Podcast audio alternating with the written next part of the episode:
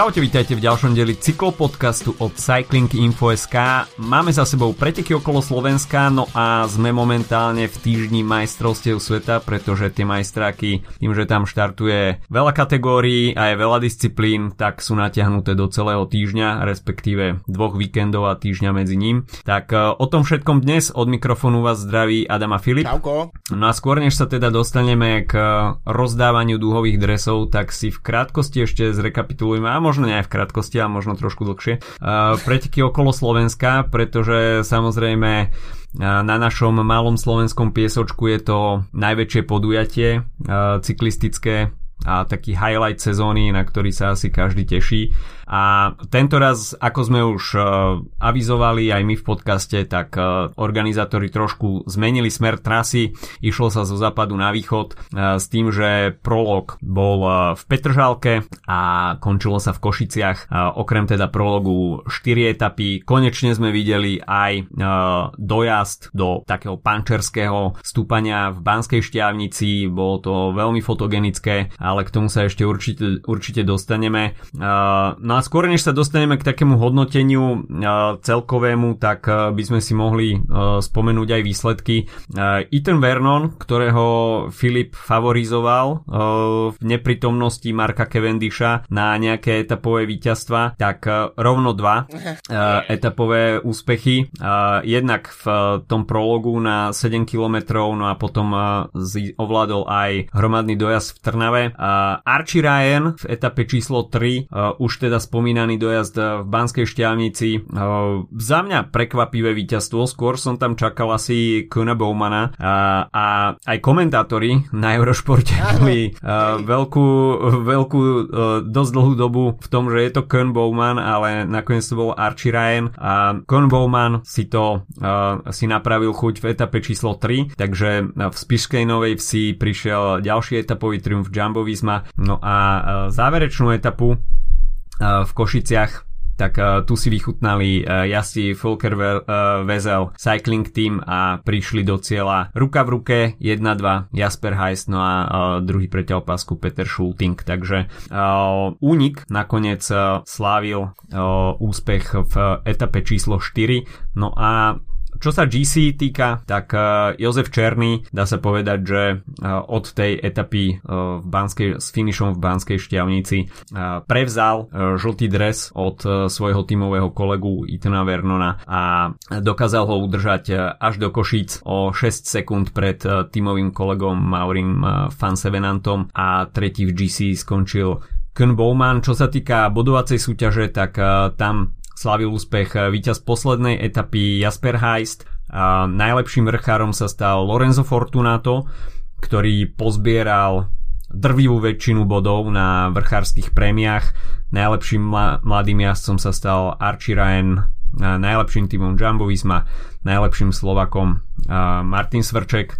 Takže e, toľko výsledky a možno by sme sa mohli dostať k samotnému hodnoteniu tých pretekov. E, veľmi dobré hodnotenie e, odporúčam prečítať si na Cycling Info šéf-redaktora Lukáša Timka, ktorý to zhrnul asi ako najkompetentnejší človek, ktorý bol z toho mediálneho týmu, mediálneho prostredia a má čo k tomu povedať. A také moje hodnotenie z, z prvej ruky, keďže som bol bol v Petržalke sa pozrieť na tom prologu, tak uh, bol som možno trošku nepríjemne prekvapený a ako málo ľudí bol v Petržalke. Pohyboval som sa síce iba tak uh, v okolí uh, štartu cieľa, keďže to bolo na jednom mieste, v okolí dostihovky.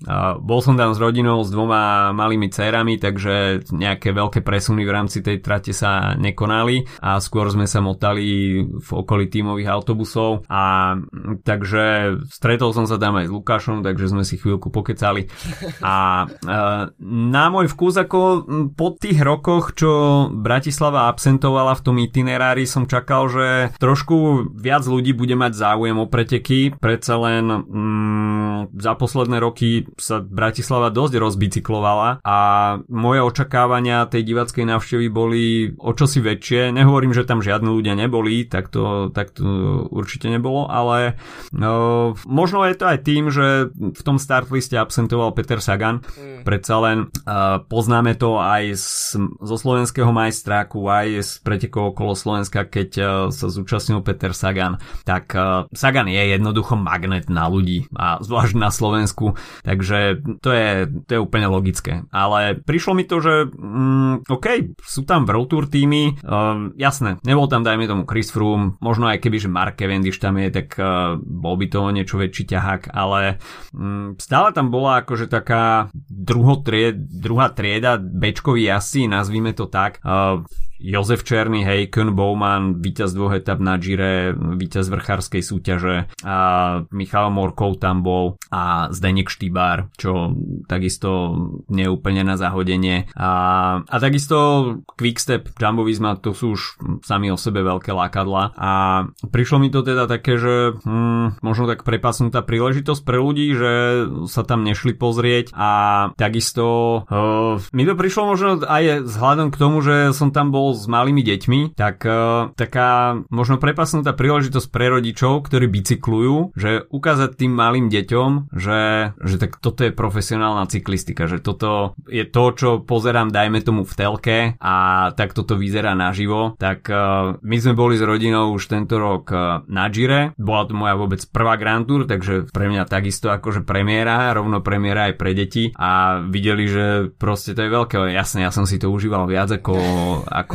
céry, to, to asi si nebudeme klamať, ale uh, predsa len tá výchova aj ohľadom tej cyklistiky má niečo do seba a uh, samozrejme nie každý, kto bicykluje, tak uh, sleduje aj profesionálnu cyklistiku a žije tým, to je úplne logické. Ale um, veľa ľudí, ktorí bicyklujú, tak cyklistiku aj sledujú a tým pádom som aj očakával, že tam bude možno sa pohybovať trošku viacej ľudí, čo sa nestalo. Uh, jasne, bol pracovný týždeň, nie každému to vyhovuje. A možno keby, že je víkend, tak to vyzerá trošku ináč, ale mm, čakal som trošku viac, ale vôbec mi nevadilo, že som sa nemusel predierať dávmi ľudí. A o to viac som pocitoval takú voľnosť v porovnaní s tým Girom, dajme tomu, kde, kde to bolo naozaj preplnené a teraz sa dalo trošku viacej pokúkať, možno aj babi si to trošku viac užili tým, že uh, sa tam nemuseli tlačiť, videli toho trošku viac, takže za mňa asi toľko pohľad z Bratislavy.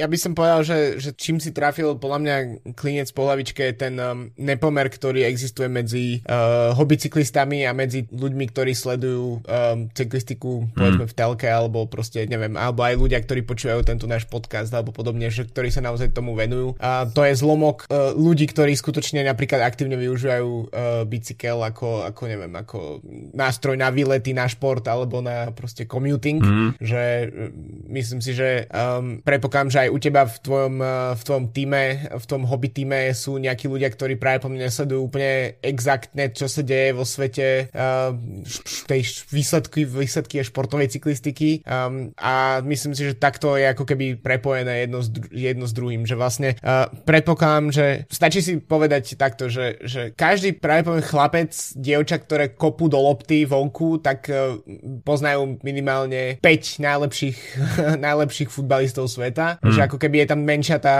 um, ten, um, uh, tá medzera medzi tým, uh, to, to hobby participáciou a medzi tým, že sleduješ to ako, ako šport. Um, mm. A v cyklistike predpokladám, že 99% uh, ľudí na Slovensku tak, tak pozná Sagana a možno pár, pár ľudí, ale možno aj tých peťku, peťku tých profesionálnych cyklistov by mali problém vymenovať, čo je samozrejme úplne v poriadku, lebo však zase uh, je, tiež sú, sú športy, ktoré, ktoré nesledujem alebo proste mi viac menej ich ignorujem a je to podľa mňa takto v poriadku. Takže možno aj to je tá, tá, tá vec. Ďalšia vec, myslím, že ten pracovný týždeň, relatívne skorá hodina v pracovnom týždni tiež mohla zohrať svoje, tiež sa možno niekomu nechce uh, ísť do Petržalky uh, takto. Ja, akože ja by som samozrejme hneď išiel, mal som to pôvodne aj v pláne, keďže to hmm. je moje rodné sídlisko, ale nepodarilo sa nakoniec. Um, ale tak uh, ja môžem to povedať, posúdiť trochu z, uh, z tej stránky uh, televízneho diváka, um, keďže som to sledoval na, uh,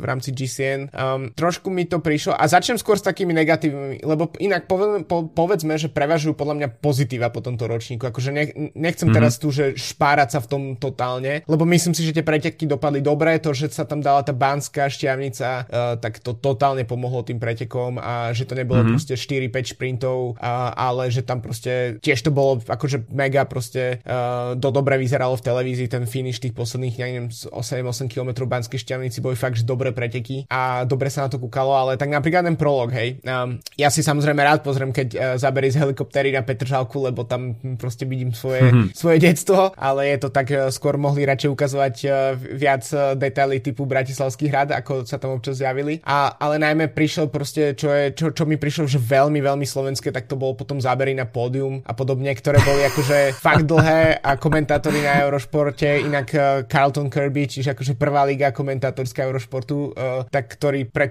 pár dní predtým dokumentoval Vueltu, tak, uh, tak myslím si, že boli dosť zmetení z toho, čo sa všetko deje, z tancúceho Kamzika, z nekonečne dlhých príhovorov, sponzorov, ktorí odozdávali dresy, do toho tam samozrejme, vieš... S hudobnou aparatúrou. No presne, boli tam bicie z, v pozadí proste a komba a podobne. Potom samozrejme dievčatá v krojoch, lebo však sme na Slovensku. Akože to tiež, ako mi príde, že ja nechcem teraz spôsobiť, že oh, no, no, prečo tam boli, neviem, kroje alebo tak. Ja si myslím, že to je úplne v poriadku ukázať nejakým spôsobom ľudovú kultúru, ale tiež akože trošku to boli moc kolotoče proste. Že, proste, že chýbal, mm-hmm. chýbal už fakt, že len uh, opičky na gumičke a proste gumipušky a, a, a strel. Akože toto podľa mňa a, a, a sú to detaily a práve po mne, neviem, tri ľudí už ten prenos ani v tom čase nepozerala, lebo ja som sa, ja, ja som pozeral celé tie prenosy, lebo som to chcel vidieť, ako, ako, ako si vlastne Slovensko poradí s tým. A, uh, ale myslím si, že to bola akože dosť výzva pre tých komentátorov, tie dlhé, tie dlhé pauzy, ktoré tam boli medzi tými dresmi a potom a hlavne v tej prvej etape, keď všetky dresy pomaly obliekol Ethan Vernon, to, to bol taký, že dosť, mm-hmm. do, do, dosť, eh, dosť problém podľa mňa odkomentovať pre nich. Takže to mi prišlo ako keby také, že kedy som si hovoril, že, ach, že, že nedokážeme sa akože presunúť cez tú slovenskosť tých pretekov, povedzme. A v tých ďalších dňoch už mi to prišlo menej, um, možno, možno je to aj tým, že um, v podstate ten formát toho prologu je podľa mňa fajn, ale z televízneho hľadiska to nie je až taký akože najlepší formát, povedzme minimálne na tie veci po, lebo tiež aké highlighty mhm. ukážeš mm. tam proste, že tam proste každý cyklista, ktorý prejde, tak to v zásade vyzerá rovnako, niekto tam rezal tú ostrú zakrutu s väčšou rezervou, niekto na tesnotku a to bolo asi tak všetko, čo, čo, čo v podstate sa dalo mm. vidieť v tom prologu. Um, takže to by som ešte bral tak, že bol taký, taký mínus, ale inak po tej športovej stránke, tak ako sme čakali, Quickstep um, si to tam fakt, že uzrupoval celé, bolo fajn vidieť, že, že Martin Svrček bol chvíľku v, v, v tom horúcom kresle, neviem či skutočnom alebo fiktívnom, lebo ho neukazovali v prenuse, na to tiež inak komentátori poukázali. Um, um, takže to podľa mňa splnilo tu ten svoj účel a potom podľa mňa tá druhá etapa do Trnavy, tak tam to bola podľa mňa taká typická, typická etapa v, v rámci okolo Slovenska z posledných rokov, ke, ktoré sa dajú sledovať už v televízii, povedzme. Mm-hmm. Uh, samozrejme, ten minulý ročník bol prvý plno, uh, plno televízny, ale boli aj roky predtým niektoré šprinterské etapy a prology sa občas dali poze- pozerať na STVčke. Um, tak tam podľa mňa celkom bolo to OK šprinterská etapa, no tak čak také musia byť, no ale potom naozaj, že, že potom etapa do Banskej šťavnice bola podľa mňa, že ako televízne fakt, že to bolo, to, bola, to bolo perfektné. A čo by som ešte tomu vytkol možno je, a čo som sa trošku bál je, že tá, tá naša predstava o tom, že ten peloton sa tam potrhá, um, bola, som sa bál, že bola trocha ako keby možno naivná, lebo ešte tak 10 km do cieľa, tak tá, tá hlavná skupina mohla mať koľko? 20-30 ľudí, čiže som sa mm-hmm. trošku bál toho, že, že ako keby pre, podcenili úroveň tých cyklistov viac menej, ale na, na, našťastie tie, ten posledné okruhy naozaj to potrhali na, na kusky a um, bol to podľa mňa taký, taký ardenský záver, uh, alebo taká, podľa, taká mm-hmm. medium etapa, proste Grand Tour, um, čiže to bolo um, fakt super. Uh, jedine, čo by ešte, ešte kým, kým ti dám slovo, tak by som pri, pripomenul alebo povedal, že a to nie je chyba prenosu, ale to je chyba našej krajiny a to je, že tie billboardy všade, všade billboardy, všade, všade, všade, to, všade. Toto bolo ináč ako mega viditeľné. Že to je to... ako tak smutné, že, že vidíš aj tie, alebo aj napríklad aj ešte keď preskočím ten finish v Spiskej, hej, tak uh, Spiska má pekné, pekné historické centrum, proste tak ako typické tieto, tie, všetky tieto mesta proste na Spiši a podobne. Pekné námestie, kde sa do, dobre dá vlastne ukázať ten, ten záver. To bolo fajn, ale to, čo tiež predchádzalo vlastne vlastne cez industriálnu časť, prechod cez industriálnu časť Biskej Novej Vsi a, a do toho všade proste billboard, billboard, billboard, billboard. Tak, uh, tak je mm. to akože fakt, že, že uh, neviem nakoľko to zahraniční ľudia, ktorí to pozerajú v telke, či to nejakým spôsobom vnímajú. Ja som samozrejme, ja aj ty sme na to citlivejší, lebo sa pozeráme na svoju vlastnú krajinu, uh, ale je to, ja som akože mal z toho,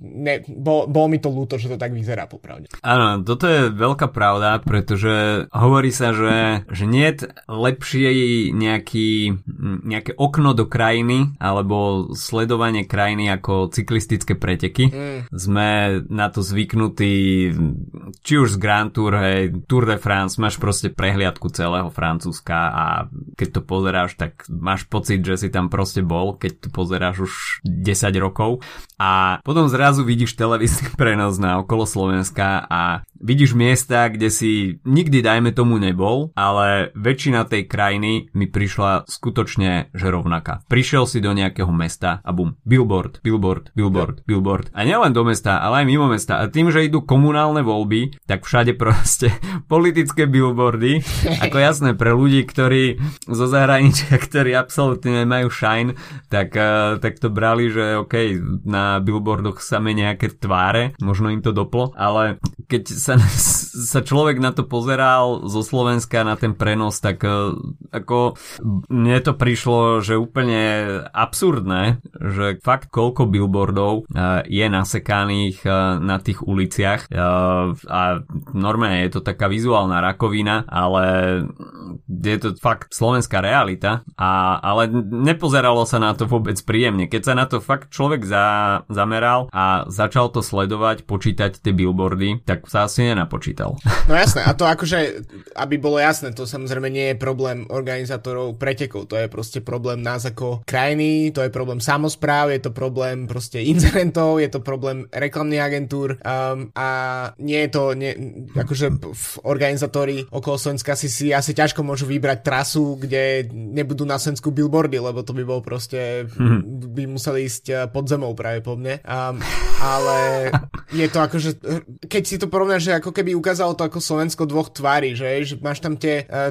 tie zábery z vrtulníka um, v mm. okolí Banskej šťavnici, kde proste je fakt, že per, proste krásna príroda a ešte aj v dobrom čase, takom tom um, ranno jesenom, kedy všetko je fakt, že ešte, mm. ešte stále zelené a podobne, proste vyzerá to no, tak uh, rozprávkovo by som povedala, že proste pekné, fakt mm. pekná krajina, pekný krajobraz a potom bum, proste uh, prejdeš z, z, z záberu z vrtulníka na, na motorky a, alebo na statické kamery a máš proste billboard a nič, hej, a potom hmm. a, a, tie, a rozbité domy, rozbité cesty za, zaplatané a podobne. Um, schválne, keď sa skončia majstrovstva sveta a ešte sa vráti trochu sa pretekársky život aj do Európy, tak, eh, tak skúsim sa pozrieť na preteky napríklad na jednoňovky v Taliansku alebo ke, keď bude aj v nejakých iných krajinách niečo, kdo, že skúsim sa na to pozrieť tým slovensko-kritickým okom, že čo to prinesie, lebo som naozaj zvedavý, že či to bude, eh, či si to zrazu začnem všímať, že OK, tak možno aj ostatné krajiny sú vlastne hnusné svojím spôsobom, alebo hmm. či to bude ma, či to bude niečo, um,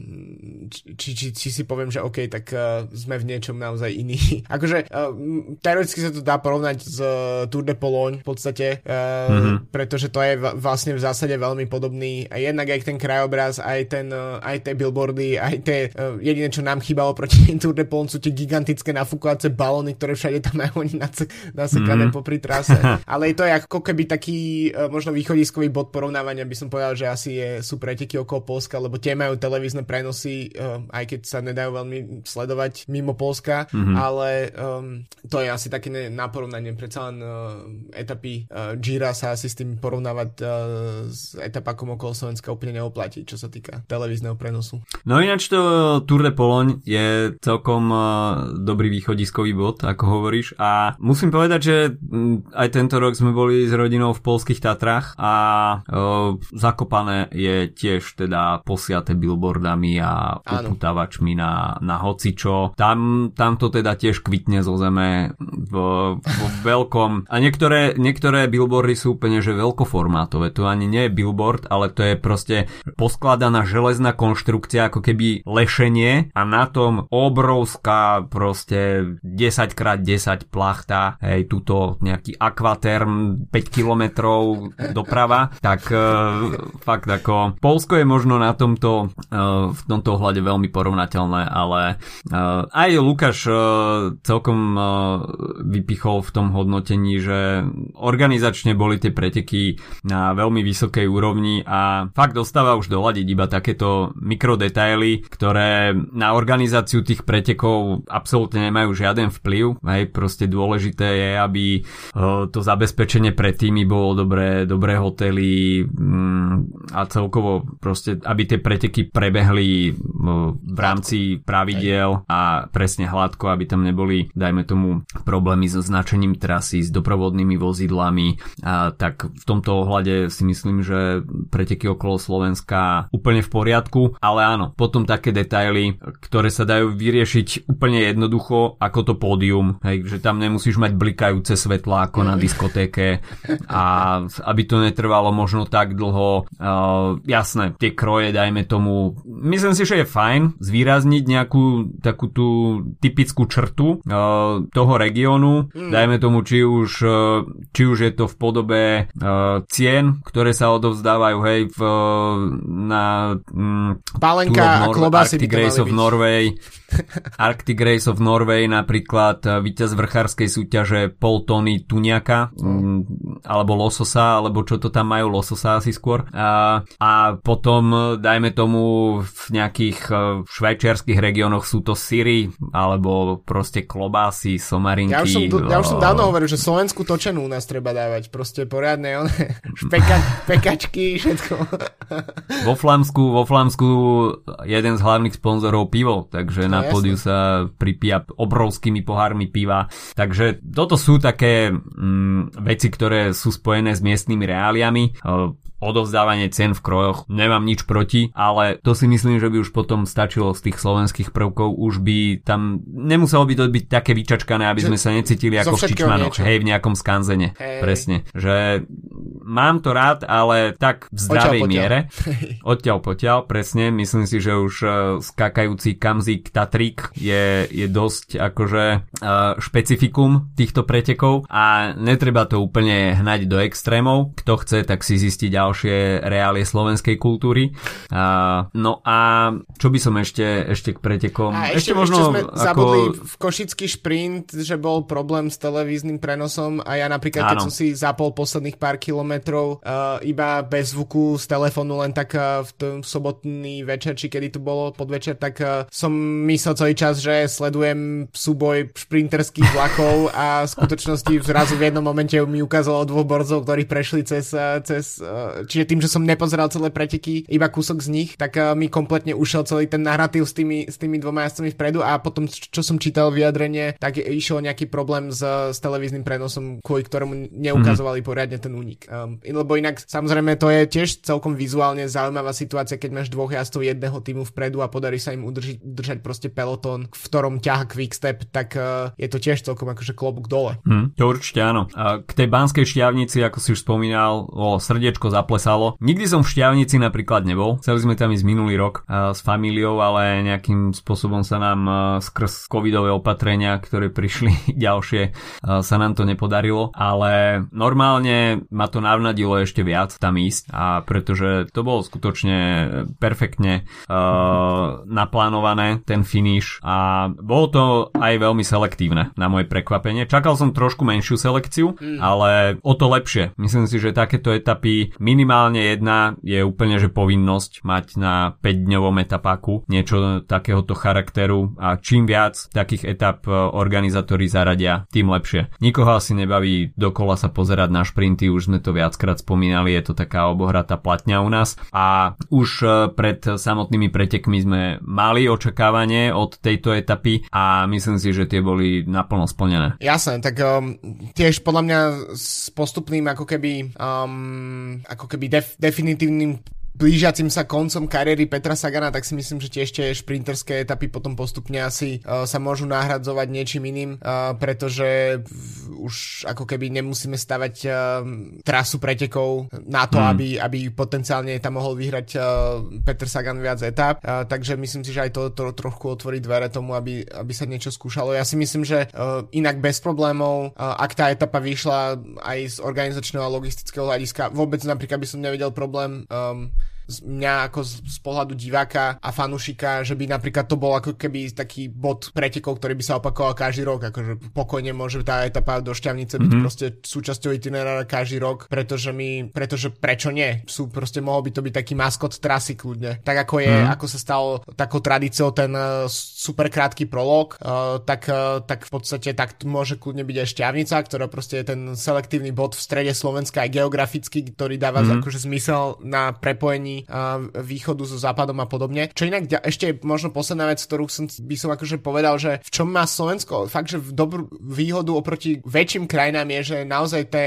aj 4-5 dňové podujatie uh, dokáže naozaj ukázať, že veľa z krajiny. Akože tie etapy boli tiež dlhé, mm-hmm. čo je trošku taký old school, ej, tam 200 km etapy a podobne. Uh, tá z Detvy do Spiskej mala 215 dokonca, ale mm-hmm. vezmi si, že koľko naozaj miest alebo časti minimálnych geografických regiónov proste Slovenska bolo ukázané. Išlo sa od Bratislavy po Košice, išlo sa cez niekoľko väčších miest, prešli sme fakt, že z, uh, zo západu na východ a to si napríklad je každoročný proste problém spomínaného Tour de Pologne napríklad, pretože ako ukáže 40 miliónovú krajinu alebo koľko majú Poliaci proste mm-hmm. v, v, v 5-dňových, 6-dňových pretekoch, uh, tak aby to dávalo zmysel uh, a zároveň aby tam boli aj nejaké kopce a podobne. Čiže uh, v tomto to máme oveľa jednoduchšie. Um, alebo napríklad aj keď rozmýšľam nad mojou súčasnou krajinou, uh, kde, kde bývam, tak uh, Deutschland Tour tiež je proste má problémy ukázať uh, na 3, 4, 5 dňoch, alebo koľko sa to momentálne jazdí, mm. proste viac z tej krajiny. Keď sa jazdí Grand Tour v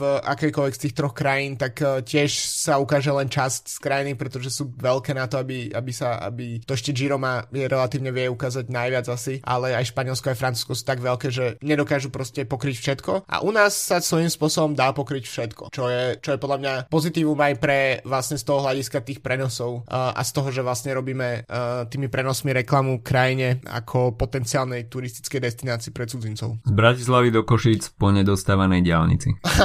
tak, ako inak, ako, ako ce, môžeš ísť z Bratislavy do Košíc cez Trnavu, Šťavnicu, Spišsku a Levoču a... Ne, myslím si, že ako tie preteky idú kvalitou hore. Tento rok o niečo slabší start list, ale takisto nedá sa každý rok prilákať tie Navyše, najlepšie majstrovstvá v Austrálii podľa mňa výrazne zamiešali to, kto mohol a kto nemohol ísť. Presne, presne, Myslím si, presne. že budúci rok, e, ak zostane tento termín, e, majstrovstvá sveta budúci rok sú v auguste, myslím mm. si, mhm. že to bude úplne iný, že to môže byť, ak, ak bude aspoň toľko World Tour tímov ako tento rok, alebo podobný počet, tak tie preteky môžu vyzerať úplne inak, ako čo sa týka start start listu, pretože to, je, to bude úplne kompletne iná situácia. Nemôžeme očakávať, že keď sa tie preteky končia deň predtým, ako začína časovka v, proste na inom konci sveta, takže jednoducho, že sa podarí prilákať najväčšie mená, keď um, ideálny spôsob, ako, ako sa prispôsobiť proste Austrálie tam vycestovať čo najskôr a aklimatizovať sa, takže uh, myslím si, že v tomto tiež nie, nemôžeme sa baviť ani o tom, že, uh, že by to bol nejaký, že by to bol problém z hľadiska organizácie, ale skôr to, ako bol zorganizovaný kalendár tento rok. Určite áno. Takže týmto by sme asi uzavreli uh, preteky okolo Slovenska, no a poďme sa presnúť do Austrálie, pretože uh, niekoľko, dá sa povedať, že deň po skončení uh, pretekov okolo Slovenska už začali majstráky sveta individuálnou časovkou. A to teda aj v kategórii žien, aj v kategórii mužov. V kategórii žien Ellen van Dijk z Holandska, veľké prekvapenie určite, že Holandianky so zlatou medailou v individuálnej časovke, uh, druhá Grace Brown z domácej Austrálie a tretia Marlene Reuser z, zo Švajčiarska. Treba ešte k tomu dodať, že štvrtá bola Vittoria Guazzini, ktorá sa s tým stála majsterkou sveta do 23, keďže uh, UCI mala fantastický nápad tento rok uh, konečne udeliť ženskú U23 kategóriu po dlhých rokoch, kedy, kedy absentovala z kalendára a to takým spôsobom, že spojila všetky ženské preteky z U23. V prípade časovky to hmm. ešte dáva dáva zmysel, lebo však každá žena štartuje sama na seba, nie je to úplne v poriadku, um, a, ale v tom, čo nás čaká v sobotu v prípade pretekov s hromadným štartom, tak to je, že totálna kravina udelovať proste dúhový dres uh, najvyššie umiestnenej pretekárky U23, pretože pff, ako, ako k tomu pristupujú týmy, ktoré chcú nasadiť naj, najkvalitnejší povedzme tým podporný pre nejakú svoju líderku a nemajú tam nikoho v U23 zastúpení, že proste myslím si, že málo ktorá cyklistka v pelotone si bude hovoriť, že OK, mám šancu byť majsterkou sveta do 23, idem proste jazdiť.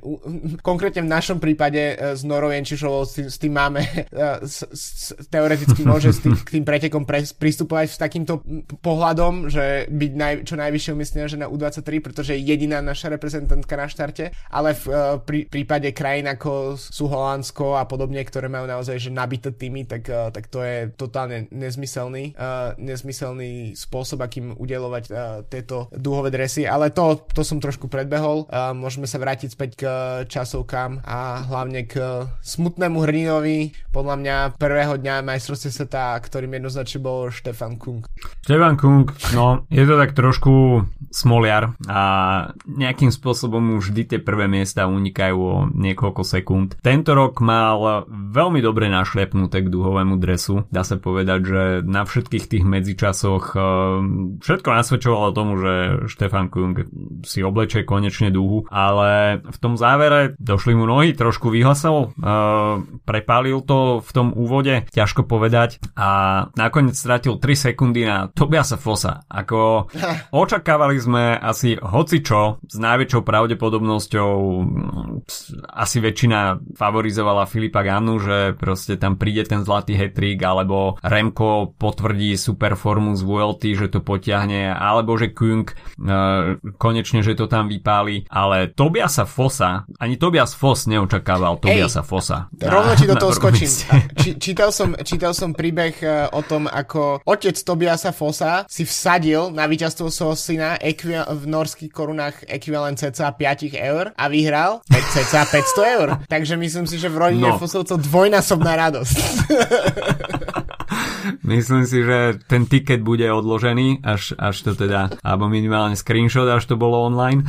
Uh, ale videli sme, že uh, Jasné, norská a celkovo tá severská cyklistika ide posledné roky veľmi hore a tá, ako sme videli na Tour de France, dánska vlna, tak uh, teraz na majstrovstvách sveta máme možnosť vidieť uh, norskú vlnu, pretože Tobias Foss uh, nie je jediným norom, ktorý už zahviezdil na majstrovstvách sveta, ale Tobias Foss napriek tomu, že patrí k veľmi dobrým časovkárom a do toho širšieho okruhu, tak do toho užšieho okruhu sme ho doteraz proste proste netypovali v žiadnej individuálnej časovke asi. A to bož už nie na majstrovstvách sveta, čo je pre časovkárov v podstate highlightom. A veľmi dominantný výkon. A možno, že sa tým um, už uh, je to taký náznak um, toho prelievania sa, preskupovania sa síl v rámci um, tej časovkárskej disciplíny, kedy si to bola výsada Ineosu uh, pod vplyvom uh, Bradleyho Wigginsa, Vasila Kirienku časovku a posledné roky vidíme, že to Jumbo predsa len klade veľký dôraz na individuálnu časovku. Uh, jednak Primož Roglič uh, po prestupe Roana Denisa do Jamba Visma takisto ďalší skvelý časovkar v holandskom týme a vidíme, že zraz, nechcem povedať, že z ničoho nič, pretože Foss má svoju kvalitu, ale uh, z absolútneho nefavorita sa zrazu stane majster sveta a myslím si, že Jumbo Visma má na tom veľkú, veľký podiel uh, na tomto úspechu. Ono to meno Tobiasa Fossa je, ja by som to asi tak zjednodušil, že ako to funguje, že ak by Tobias Foss skončil top 8 alebo top 5 dokonca v tých pretekoch, tak si povie, že mm, no, že vlastne OK, že, že však uh, nie je to meno, ktoré vidím prvý raz, uh, ale zároveň podľa mňa nikoho, alebo aspoň minimálne nás dvoch určite ho nenapadlo vôbec uh, ani si, akože ani, ani ti to nenapadne to meno proste, keď si povie, že kto by mohol potenciálne vyhrať tú časovku, tak mohol by to byť presne Biseger, Kung, Evenepoel, dokonca Pogačár podobne, ale z hlavy by ti nenapadlo proste v prvých 25 menách by ti práve nenapadlo napadol Tobias Foss. Čiže to je podľa mňa ten level toho prekvapenia. A to, že jazdí za Jumbo, ako hovoríš, to potvrdzuje nejakým spôsobom trend. Uh, predsa len, uh, ty si spomenul Roana Denisa a Primoža Rogliča, ale tak uh, Tom, Tom Dumoulin jazdil posledné roky s pauzami v, v Jumbo Visma, čo tiež určite musí nejakým spôsobom, uh, už len na ten tréning napríklad to môže mať vplyv a podobne. Uh, takisto tam jazdí Eduardo Affini, ďalší výborný časovkár, uh, Jonas Vingegaard, ktorý vyhral Tour de France, nie je úplne akože beznádejný časovkár, to vôbec nie. Takže ten tým naozaj si má veľmi silné takéto zastúpenie. Videli sme to teoreticky inak tento rok aj na Vuelte, kedy rozbili tímovú časovku, že vlastne ten tým naozaj je ako pripravený z tohto hľadiska výborne. Uh, takže je to samozrejme prekvapenie, ale nie je to prekvapenie. Tak by som to asi zhrnul, že um, je to, on ako meno je prekvapenie, lebo by sme to netypovali, ale keď si pozrieš ten kontext vlastne to, čo si hovoril, ten, uh, to ako škandinávska cyklistika ide hore, uh, čo robí Jumbo Visma so svojimi jazdcami, ako, ako jazdia,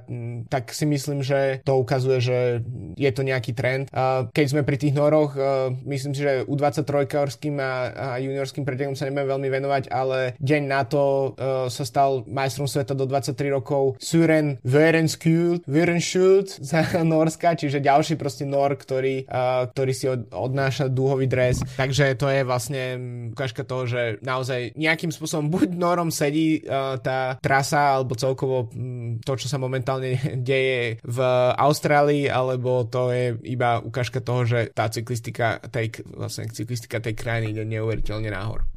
Možno aj samotná príprava, uh, predsa len uh, Tobias Foss naposledy, uh, respektíve neabsolvoval ani Tour, ani Vueltu, uh, čiže poslednými etapovými pretekmi bol Deutschland Tour, uh, čo takisto boli okrem prologu 4 etapy, čiže veľmi podobné s pretekmi uh, okolo Slovenska, ale bolo to už uh, koncom augusta a potom zamieril na kanadské jednorázovky a bol tak možno aj trošku dosť mimo radaru, nebol tak úplne na očiach, už pomerne dosť dlho a samozrejme je to norský časovkársky majster z posledných dvoch rokov, takže neprišlo to úplne iba tak z ničoho nič, ale je to hneď na v úvodný deň majstrovstiev sveta v podstate veľké prekvapenie.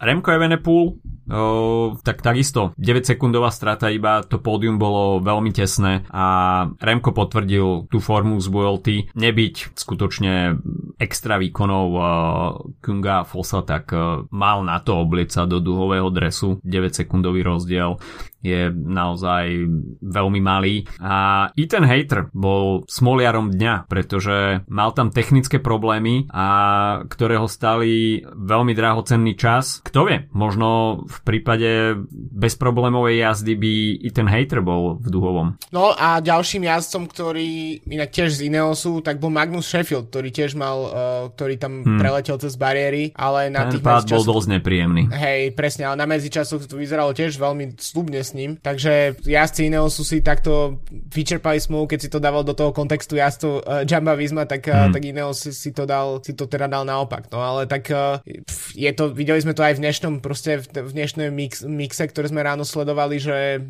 časovky sú pretekmi pravdy aj kvôli tomu, že sa proste treba vyhnúť takýmto problémom. Samozrejme v prípade hejtera, keď to mechanický problém, tak je to strašná smola, v, ale je to, bohužiaľ sa také veci stávajú, takže je to, to je vlastne tá nespravodlivosť celkovo majstrovstiev sveta, že to sú jednodňové preteky, či už je to časovka, či už je to hromadný štart a keď sa ti niečo stane, keď proste ťa zradí ťa technika alebo čokoľvek, tak uh, môžeš mať veľmi skoro po pretekoch a uh, tá šanca získať uh, dúhový dres alebo medaily sa zase o ďalší rok odkladá. Takže to je, to je proste ten, to, to, tá nespravodlivosť toho športu. No.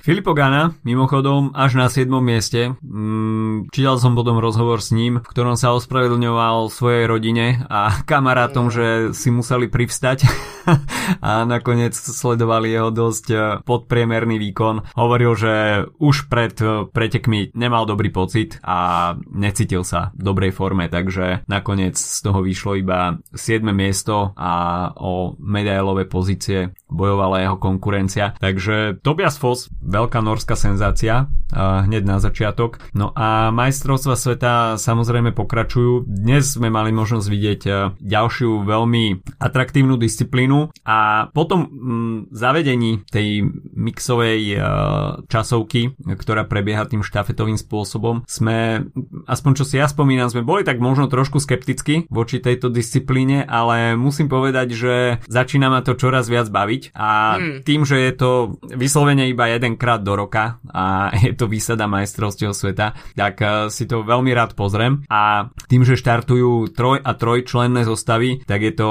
ešte trošku zaujímavejšie a uh, dáva to možno taký väčší tlak na tých jazdcov, predsa len je iné skryť sa v 7 člennej zostave, 8 člennej a je iné ťahať traja, predsa len uh, je tam trošku väčšia zodpovednosť na tých jazdcov, aj keď uh, tá kilometráž je samozrejme kratšia, dokopy 28 km deleno 2, takže 14 km v trojici potiahnuť, uh, tak tam sa ide skutočne full gas. Videli sme, že uh, do cieľa prichádzali dvojice a Švajčiari nakoniec uh, so zlatou medailou, čiže Stefan Küng nebude odchádzať uh, bez zlatej medaily z Austrálie. A napravil si tak trošku chuť v zmiešanej štafete. A veľkí favoriti Holandiania tak uh, museli preglgnúť horkú pilulku, pretože napriek tomu, uh, že trojica uh, uh, Hule Molema a Van, Van der Poel. neboli úplne na tom na tej svojej mužskej časti. Najrychlejší, tak sa očakávala veľká smrš uh, od ženskej trojice, ktoré samozrejme patrili k veľkým favoritkám a mali to byť oni, ktoré potiahnu tú holandskú zostavu, tak uh, Anemik uh, Van Floyten pár metrov po spustení sa zo štartovacej rampy na zemi, čo na prvý pohľad vyzeralo, že si proste preložila koleso predné cez uh, svoju tímovú kolegyňu, ale tie ďalšie televízne zábery e, zo zoznamu ukázali, že neviem, čo sa stalo. Či proste sa niečo stalo s hlavovým zložením, alebo čo sa teraz stalo čítam, tomu bicyklu. Teraz čítam e, akurát um, na Twitteri samotná Anemika sa k tomu vyjadrila, že vôbec nevie, čo sa stalo, že to vyzerá, že je proste hm. explodoval, explodoval koleso, alebo teda uh, plášť, Disk? alebo proste, alebo neviem, no, tak to vyzerá. Uh, a, a ale že niečo ju proste vyhodil z balancu, no tak to sme všetci videli a teraz je na mhm. ceste do, do nemocnice, alebo teda bola pred hodinou, kedy sa to postovalo a je to podľa mňa veľký. Potom, čo mala relatívne um, slabý deň na jej pomery v uh, individuálnej časovke, tak a, a keď je ako najväčšia favoritka um, tej uh, čas, uh, pardon, pretekmi s hromadným štartom, tak uh, je to veľká škoda, že takto to za, zamotalo tú situáciu, ale ešte to, čo som ani si vôbec už nevidel a vidím to len teraz z fotiek, je, že ešte ku všetkému bávke Molema, tak, eh, tak sa zrazil sa s čajkou v závere. Respektíve čajka mu okay. vletela do neho, teraz sú fotky, myslím, že uh, určite to bude, toho bude plný internet, lebo myslím, že tak memoidný obrázok uh, sme asi nevideli ešte tento rok s, s pretekou. uh, takže aby to nebolo dosť, tak, tak proste Molema po technických problémoch s, s bicyklom, ktoré v podstate pripravili tú mužskú časť uh, týmu o nejakej konkurencie schopný čas, tak ešte, ešte, ešte si takto uh, aj očakoval miestnú, miestnú um, flóru a faunu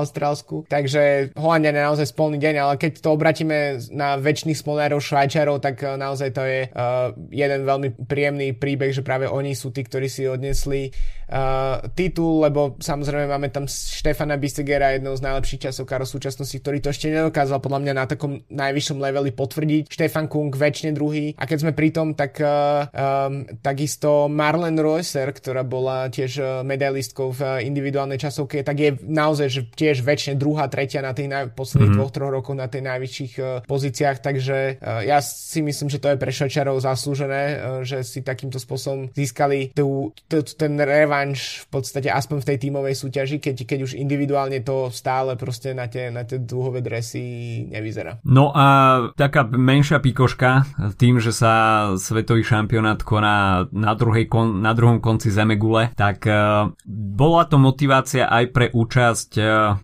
nechcem povedať, že miestnych, pretože uh, tie vzdialenosti jednotlivých štátov v oceáni, tak to sú stovky tisíce kilometrov, ale predsa len uh, je to o niečo bližšie ako cestovať do Európy a túto možnosť uh, využili tri reprezentácie Samoa, Nová Kaledónia a Tahiti, čo v rámci cyklistického sveta je, že absolútna exotika a absolútna neznáma. A tie časy samozrejme vyzerali podľa sily tých tímov. Samoa 17 minútová strata, priemerná rýchlosť 32 km za hodinu, tak eh, fú, to je skutočne kafe ride. Eh, Nová Kaledónia, ktorá mimochodom je francúzske zámorské územie, takže niektorí jazdci normálne štartujú na francúzskom majstráku, čo je takisto celkom zaujímavá vec. A, tak tí mali stratu 8 minút, no a najlepšie z tejto trojice dopadli Tahiti so stratou 7 minút na víťazu. Áno, takže aj, takýto, aj takéto zmiešané týmy sme mali možnosť vidieť v tej zmiešanej štafete. Najväčšia exotika, odkedy sme videli v, ešte v, v dr- tímovej súťaži v, v tímových časovkách Duku Banská Bystrica pred niekoľkatými rokmi na majstrovstvách sveta. Hej, hej, je to, Ale, je to na je, ten spôsob. Jedna z reprezentantiek uh, Samoj bola v prenose, bol s ňou rozhovor um, z toho, čo hovorila, tak uh, jazdí prevažne dráhu a na, na ceste začala trénovať e, pred troma týždňami a v, v, zásade reprezentácia Samoj e, vedela o tom, e, že bude štartovať na tomto podujatí iba 6 týždňov dozadu a myslím, že videl som ešte údaje a teraz trestnem to z hlavy, ale že myslím, že štvrtina registrovaných cyklistov zo Samoj štartovala v tejto týmovej časovke, alebo tretina dokonca, že vlastne tá základne naozaj není, není hlboká. Tak Samoa, tak uh, v podstate, neviem, tam sa hrá asi iba rugby a, a nič iné, takže no, asi tam nie je príliš veľký priestor na uh, cyklistiku. Čo sa točíš okolo ostrova, furt dokola? Tak, vieš, ty tiež jazdíš stále tú istú trasu, ne? Keď ideš na svoj... Na svoj to, je, to, je, to, je tiež, to je tiež pravda, takže asi by som v Samoe nehľadal nejaký úplný, úplný rozdiel v porovnaní s mojimi jazdami. Takže malo to, malo to exotický nádych. No a čo nás čaká na majstrovstvách sveta, tak e, to si povieme po malom coffee breaku a začali sme nahrávať o niečo neskôr, pretože ja som si chcel coffee break neužívam si ho live, pretože tá káva sa vypije dosť rýchlo.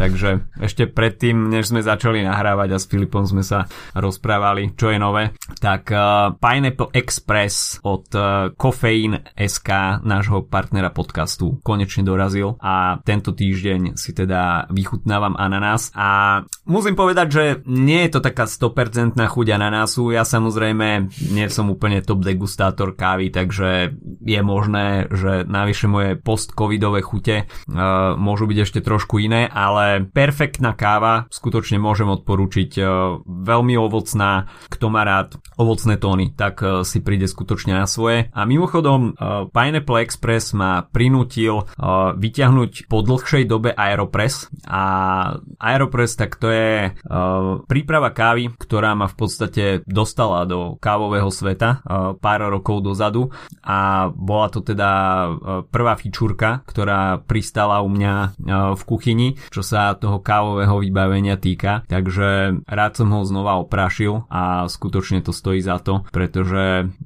táto alternatíva príprava týchto speciality coffee dáva tomu trošku iný šmrnc. Samozrejme mám ich e, rád aj ako espresso, ale predsa len tá alternatíva, alternatívna príprava aj v prípade Pineapple Express zohrala svoje a skutočne môžem odporúčiť všetkými desiatimi nimi, takže kto má rád speciality coffee, chce vyskúšať Pineapple Express tento sezónny blend od Caffeine SK, tak šup šup na e-shop, pretože asi to je limitka. Coffeine.sk c o f f e e in.sk No a poďme sa teda pozrieť, čo nás čaká v tom zvyšku programu majstrovstiev sveta. Samozrejme, všetci sa už sústredia na preteky elit, ale skôr než sa preteky elit naplno rozbehnú, tak sa zapoja do akcie aj mladšie ročníky. No a svoje želieska ohni budú mať aj Slováci, čo je úplne pochopiteľné. A v pretekoch juniorov, ktoré sa uskutočnia v piatok, budeme mať trojnásobné zastúpenie. Tomáš Sivok, Samuel Novák a Martin Jurík sa popasujú so 136 km trasou, 2020 nastúpaných výškových metrov. Takže preteky juniorov už piatok. No a samozrejme svoje budú chcieť povedať v pretekoch aj muži do 23 rokov, ktorí majú na rozdiel od žien svoju samostatnú kategóriu. No a tam bude mať Slovensko štvorčlenné zastúpenie. Lídrom týmu jednoznačne bude Martin Svrček, ktorý má šancu na vysoké umiestnenie a dopomôžu mu k nemu určite traje jazdci Dukli Bystrica, Lukáš Kubiš, Pavol Rovder a Samuel Tuka. Na jazdcov v kategórii do 23 rokov rokov čaká 170 km a takmer respektíve 2500 výškových metrov. No a e, svoje zastúpenie budeme mať aj e, v pretekoch žien, e, ktoré budú teda spojené s U23. Trošku nezmyselné, k tomu, k tomu sa ešte môžeme dostať a Nora Jenčušova tam bude samotný, samotná vlčica poli 164 km a necelých 2500 nástupaných výškových metrov. Tu už uvidíme aj stúpanie Mount Keira, ktoré bude zaradené aj v pretekoch mužov s hromadným štartom. No a potom vo Wolongongu absolvujú ženy ešte 6 okruhov, takže 164 km. No a poďme si ešte tak v krátkosti povedať tú nezmyselnosť UCI, že preteky Uh, žien elit a U23 sú v podstate zlúčené a vidie, uvidíme ten istý koncept ako v individuálnej časovke, ty si to už načrtol. Tam samozrejme uh, každá tá jazdkynia si ide svoje, ale tu vidíme, že v rámci tých uh, počtových kritérií, ktoré môžu jednotlivé krajiny nominovať uh, na základe postavenia um, krajiny v rebríčku UCI, tak uh, to musia rozdeliť na U23 a takisto pretekárky Elite musia sa zmestiť do toho jedného čísla. Čiže príklad, keď môžem nominovať 6 jazdkyň, tak uh, môžem ich nominovať všetkých 6 v kategórii U23, alebo sa sústredím vyslovene iba na Elite, alebo to dám pol na pol, proste v nejakom pomere, ale uh, vždy to zohrá nejakú rolu na priebeh tých pretekov, pretože až cítim, že mám šancu vyhrať s, s jazdkyňou v kategórii Elite, tak môžem zvoliť 5 ďalších podporných jazdkyň pre ňu a úplne vynechám kategóriu U23. Na druhej strane, keď je veľká šanca, že vyhrám kategóriu U23, tak tam šupnem 5 podporných jazdkyň e, U23, e, alebo dokonca tam šupnem 5 jazdkyň Elite, ktorá, ktoré budú podporným e, faktorom pre, pre, tú, pre tú U23 karku. Takže toto mi príde ako, ako trošku, mm, neviem, nedomyslené. Ako z inej planety trošku. To je úplne iná, lebo je to v podstate ten koncept pretekov v pretekoch poznáme z, z československého majstraku, akurát tam je to, nie je to obmedzené tým, že teraz, e, neviem, e, ide proste tým ATT Investment a musí sa rozhodnúť koľko Čechov a koľko Slovákov nominuje hmm. zo svojho týmu, ale počet tam jednoducho všetkých. A tuto je to, ja si osobne myslím, že to vyústi do toho, že jednoducho majsterka U23 nebude ani vedieť práve po mne o tom, že bojuje o ten titul, ale že bude jednoducho v nejakej tej záverečnej selekcii, či už bude z hľadiska, tam bude tam z hľadiska toho, že bude pomáhať eh, svojej líderke alebo jednoducho pôjde za titulom v úvodzovkách dospelým, normálnym proste klasickým titulom. Hmm a, a takže myslím si, že takto, takto dopadne, ale v podstate tie hlavné cyklistické krajiny, keď si pozrieme zostavy, um, tak um, málo, ktorý z nich, málo ktorá z nich má nejaké akože skutočne v, v, väčšie mená z tej U23 v, v Holandsku, ktorý je inak tým nabitý proste tým, týmami, tak je jedna cyklistka, ktorá má pod 23, to je Shirin Van Anroy, ktorá má pod potenciál na to, aby mohla zvyťaziť, ale práve po mne jej úloha proste v tých pretekoch bude niekde inde a to ťahať proste prvých, uh, prvých 100 km na, na špici veci a potom, potom ani nedokončiť preteky. Austrálčanky, ktoré inak majú veľmi silný tým, tak nemajú žiadnu jaskyňu, ktorá, ktorá je pod 23. Ehm, čiže je to svojím spôsobom veľmi akože nezmyselné a myslím si, že uh, môže to napríklad, za, napríklad uh, zaujímavý príklad by v tomto prípade mohla byť Veľká Británia, ktorá má um, ehm, 6 členy tým na z toho 4 jazdkyne v um, U23 kategórii, z toho všetky z nich, uh, pokiaľ to takto z hlavy vidím, tak jazdia vo World Tour týmoch, kde tam Eleanor Baxter, ktorej sestra vyhrala juniorskú časť časovku pred pár dňami. Uh, je tam Pfeiffer Georgie, uh, Anna Shackley, čiže mena, ktoré keď um, ľudia sledujú ženskú cyklistiku, tak už ich počuli. Uh, takže to je napríklad tým, ktorý sa si môže povedať, OK, tak ideme sústrediť na tú U23 kategóriu a ideme hmm. proste blokovať všetky jazdkyne, ktoré uh, budú z tejto kategórie. Ale to nie je podľa mňa, nie je to forma podpory ženskej cyklistiky, robí to akurát chaos podľa mňa a nechápem, že prečo v tomto prípade, uh, keď máme toľko kategórií, tak už nemohla byť proste jedna, je, jeden proste road race navyše, keď, keď sa preteky odohrávajú celý týždeň na tom jednom mieste a práve po mne obmedzenia, ktoré vo Vologongu a okolí sú, tak, uh, tak sú nastavené na celý týždeň, tak uh, nechápem, prečo by tam nemohlo byť ešte o tú jednu kategóriu viac. Akože áno, samozrejme logistika a cestovanie do, Fra- do, uh, do Austrálie je komplikované a, pra- a preto vidíme aj výpravy. Napríklad Íri vôbec neposlali žiadnych jazdcov na tieto majstrovstvá sveta, mm. lebo jednoducho na to ich, uh, uh, ich federácia nemá. Um, takže to sa tiež podpísalo. Práve po mne v Európe to bude jednoduchšie zorganizovať v najbližších rokoch, ale je to podľa mňa veľká škoda, je to premarnený, mm, premarnený potenciál a skôr si myslím, že UCI s tým chcel umlčať nejaké hlasy, ktoré nerozumeli tomu, že prečo tá 23 kategória jednoducho neexistuje už roky a, a, a spravil to presne takým UCI štýlom, že neostáva nič iné iba na tým proste sa chytať za hlavu a kritizovať to ako, ako koncept. No, mal si na jazyku Francúzsko. Mal, tak, mal, mal, uh, áno.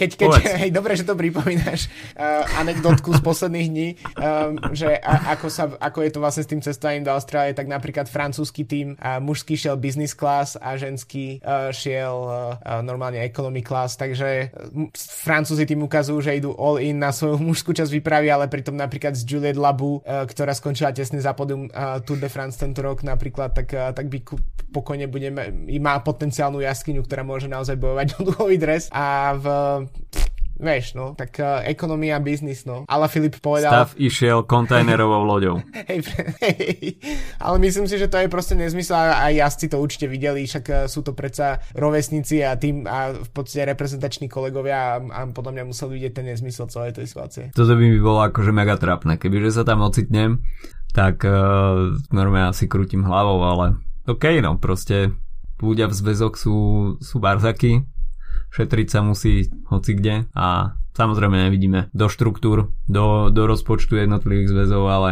toto mi príde ako veľký úlet. No, uh, pozrime sa teda uh, asi na uh, najsledovanejšie preteky, ktoré určite budú, tak uh, to budú preteky mužov elit a budú samozrejme aj najdlhšie uh, spomedzi všetkých kategórií 267 km, takmer 4000 nastúpaných výškových metrov. V slovenskej nominácii štvorica Peter Sagan, Juraj Sagan, pre ktorého by to mali byť e, vôbec posledné preteky e, vo svojej kariére a e, po sezóne s najväčšou pravdepodobnosťou ukončí svoju pretekárskú činnosť. Marek Čanecký, ktorý napriek tomu, že pôsobí iba v klubovom celku, tak zaznamenáva veľmi kvalitnú sezónu. No a Matúš Toček z ATT Investments takisto uzatvára túto štvorčlenú uh, slovenskú nomináciu. Uh, keď sa pozrieme, že čo jazdcov čaká, tak uh, vo Wollongongu to bude pomerne dosť pestré a pôjde o takú klasikárskú trasu. Najprv jazdci absolvujú um, presun z Helensburgu priamo do Wollongongu. Uh, potom zamieria na okruh, ktorý ich povedie na Mount Keira a bude to 8,7 km stúpanie s priemerom 5% v maxime to má 15%, ale vrchol tohto stúpania je na 41. kilometri, takže to je absolútny úvod pretekov.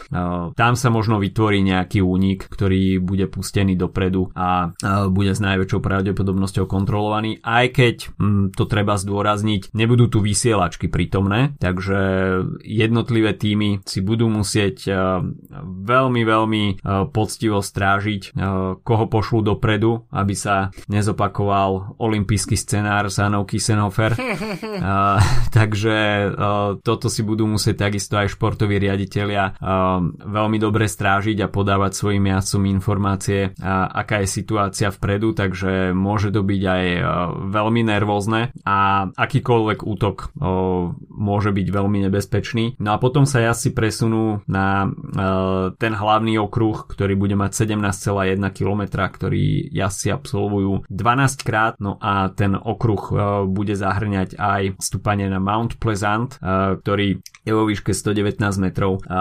Má 1,1 km, je to v podstate taký, také meské stúpaníčko, ale pomerne dosť strmé, v priemere to má 7,7, v maxime to má 14%, a, ale stále sa to tak drží niekde v, v rozmedzi 9-10%, takže pančerský kopček, ktorý môže uh, v tých posledných okruhoch uh, trošku priliať uh, olej do ohňa a myslím si, že aj keď sa nebude finišovať na vrchole tohto stúpania, tak môže to byť jeden z rozhodujúcich faktorov, kde uvidíme nejaký až nie rozhodujúci únik, tak nejakú veľmi zaujímavú selekciu. Ja som veľmi zvedavý, že čo v tej trase jej spraví to prvé stúpanie, že či sa vlastne tam podarí odparať v Nič. zásade všetky... že, že, myslím to tak, že či sa im tam podarí odparať všetky kvázi menšie krajiny, um, akože z hľadiska pelotónu, či všetky uh, Uzbekistany, Vatikány um, a podobne budú, hmm. budú svojím spôsobom odparané v tejto časti a sa ten pelotón sa čiastočne zúži na tých naozaj, že povedzme, neviem, 100 ľudí, ktorí by, ktorí už naozaj, že potom mm-hmm. budú, uh, pôjdu uh, all in, uvidíme. Ja si myslím, že by to, sme to mohli vidieť, ale ťažko tiež odhadnúť, ako hovoríš, uh, vysielačky a podobne budú uh, mimo hry. A som celkom zvedavý, že vidím podľa mňa, že veľký, veľký nepomer proste v tých krajinách, uh, čo sa týka veľkosti tímov a reprezentácií, že, uh, že čo vlastne, ako si s tým poradia tie veľké cyklistické národy, uh, potom ako, ako roz, rozložia sily, či sa, či proste bude Wood a Remko spolu vedieť jazdiť a keď toho ešte tam máme ďalších... Že vraj áno. Vraj áno?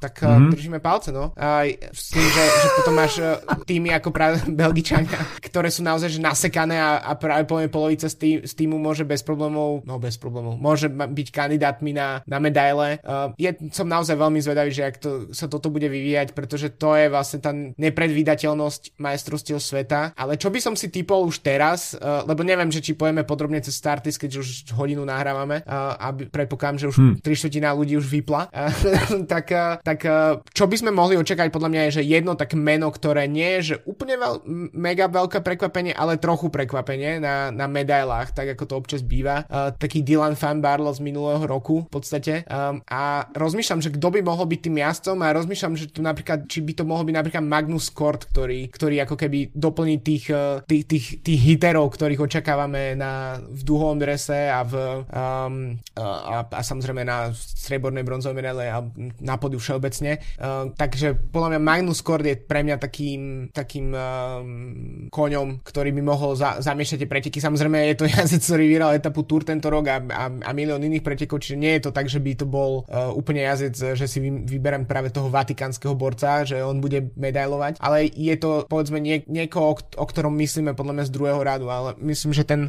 prvý rad je asi jednoznačný, že to je Wood van Aert, Mathieu van der Poel, uh, Tade Pogačar, Julian Filip. Ešte takým ďalším uh, bonusom v tomto by mohol byť uh, Biniam Girmay, ktorom by som to veľmi doprial. Mm-hmm. To by mhm. bolo tiež zaujímavé. A neviem, koho by ešte som vynechal z takých tých veľkých, veľkých mien. Možno Michael Matthews teoreticky. Šaňo Kristof? No, Šaňo. Na dlhých pretekoch sa vždy ukazuje. Takisto Mateo Trentin z Talianska tiež uh, pred pár rokmi, keď práve Pedersen vyhral titul, tak uh, bol k tomu blízko a nepodarilo sa. A, takže asi tak, no. Chceme typovať, či chceme viac roz, rozvádzať ešte ten štart startlist. Takto, až by, až by bol, že úplne, že čierny, najčiernejší kôň, ale úplne, že underdog, tak jak pozerám ten start list, tak tam na mňa vybehlo jedno meno. Attila Walter. O, to by bola, to by bola bomba. Hej, Attila Walter. To by bola pe- to by možno ešte viac možno zodpovedalo aj tomu, čo, čo som hovoril ja, že sa tam občas proste priplete jazyc, o ktorom si povie, že, že nie je to tak, že o ňom počuješ prvý raz, ale ne, netypoval by si ho. Tak ako vlastne trochu ten Tobias Foss v individuálnej časovke, tak toto by bol presne tento prípad. Uh, takže... Že, že budete tam štartovať ako, ako jediný Maďar, aspoň podľa startlistu to zatiaľ vyzerá, že Maďari tam majú iba jed, jednu nomináciu, že nebude musieť absolútne ťahať, že bude no. to mať úplne proste v úvodzovkách na saláme, že chlapci, vy ste tu v 5, 6 a viac člených zostavách, tak si tu robte preteky. Ja sa vám tu zveziem na zadnom kolese a potom, že tam spraví nejakú takú habaďúru a, a zrazu, zrazu proste maďarský majster sveta.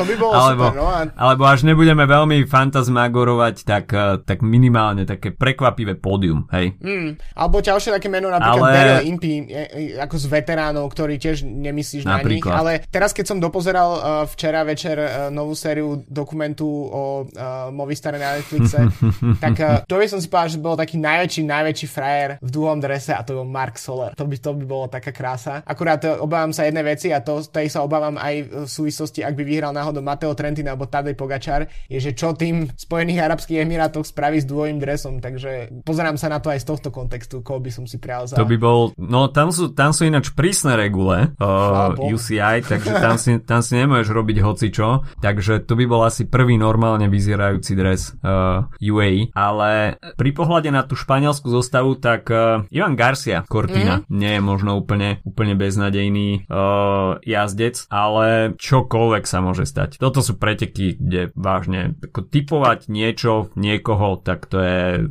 ako hádzať žuvačkou do terča. Hej, tak, uh, tak skúsme, skúsme typnúť, uh, skúsme typnúť um, aj ženské, aj mužské preteky. Podľa mňa pri mužských si môžeme skúsiť typnúť celé pódium a pri ženských aspoň výťazku, tam si myslím, že ja, ja mám asi toho trošku viac uh, pripraveného ako ty v ženských, ale v... Tak čo, trúfneš si na, na pódium mužských pretekov? No poďme na to pódium. Uh, víťaz Mate van der Poel, druhý Wout van Aert, a tretí Alexander Kristof. Mm-hmm. No, ja si tiež myslím, že Matthew van der Poel, um, potom Magnus Kort a Tadej Pogačar. Um, OK. Není to nič. Pogačar ináč to... ako... Pogačar je, je podľa mňa taký, že nie je úplne top favorit, lebo predsa len sú tam oveľa väčšie klasikárske bomby, ale Pogačar sa tam bude motať. A tak za, keď si vezmeš, on má ako taký, taký nos na také, na no. také prekvapivé ťahy, tak uh, si myslím, že až tam budú nejaké ohňostroje, tak ich tam môže iniciovať on. Vezmi si, ako jazdil na Olympiáde, um, čo v podstate tiež sú ťažké dlhé preteky, aj keď tam bol, uh, takisto si vezmi, ako zázdil jednu z tých kanadských jedno, jednorázovek minulý, či pred dvoma týždňami. Presne. Uh, to je niečo, čo ho uh, posúvať do toho boja. No a čo sa týka ženských, tak ja som si to zúčil na, takých, na taký okruh uh, pretekárov, ktoré by som rád videl v dlhom drese z nejakého dôvodu. takže mám tu uh, kašu neviadomu, pretože jedno veľké víťazstvo v kariére proste musí prísť a mohol, mohol by to byť na majstrovstvách sveta. Marian Vos, pretože vždy si želám, aby vyhral Marian Vos, pretože to je proste. GOAT Dobre, to Marian Vos. Presne tak. Ďalšia je Ash- Ashley Mulman Pasio, ktorá tiež je taká väčšine druhá, tretia, takisto ako Cecily Trub Ludwig, ktorá navyše ešte dáva ešte najlepšie interview ku všetkému, čiže to je ďalšie meno. No a potom um, ešte tu mám Longo Borghini ako taký realistický typ, pretože Taliani a Talianky majú špecificky vedia veľmi jazdiť dobre spolu na, na týchto podujatiach. Vidíme mm-hmm. to vždy na majstrovstvách Európy, vidím na majstrovstvách sveta. Jednoducho ten tímový duch uh, je veľmi silný v talianskom týme, oveľa podľa mňa in, výraznejší ako napríklad uh, je to pri Holandianka, kde uh, sme to mali v minulosti, že to bolo tak trošku rozdelené na tú časť od Annemiek van Vluten a časť, ktorá bola Anna van der Breg Regen a občas to neúplne spolu fungovalo. Taliani vždy mali jasno a videli sme to minulý rok, keď vyhrala Elisa Balzamo, že e, naozaj taká šampiónka ako Elisa Longo tam pre ňu ťahala v posledných metroch. Um, a, takže to je tiež podľa mňa meno, ktoré, ktoré je realistické, je to predsa víťazská rube. Čiže keby som to mal zúžiť, tak uh, asi a, a, aj z nejaké akože um, z toho, že momentálne sedím vo Varšave v tejto chvíli, tak, uh, tak by som povedal, že, že Kaša neviadomá, že to bolo uh, veľké, veľké víťazstvo. Ja si pôjdem, ja si idem k ženskú cyklistiku nesledujem veľmi, ale tieto medzinárodné podujatia, tak tam si idem taliansku vlnu. A to mi je jasné. minule som počúval, počúval eh, podcast uh, Tuto Biči Web a bola tam práve dvojica Eliza Balzamo a Eliza Longoborghini. Takže a hovorili tam o tom, že jasné, asi na tomto profile má väčšie šance Eliza Longoborghini a Eliza Balzamo je predsa len tak trošku viacej šprintersky naladená, ale vôbec tam nemajú ešte definitívne určenú líderku.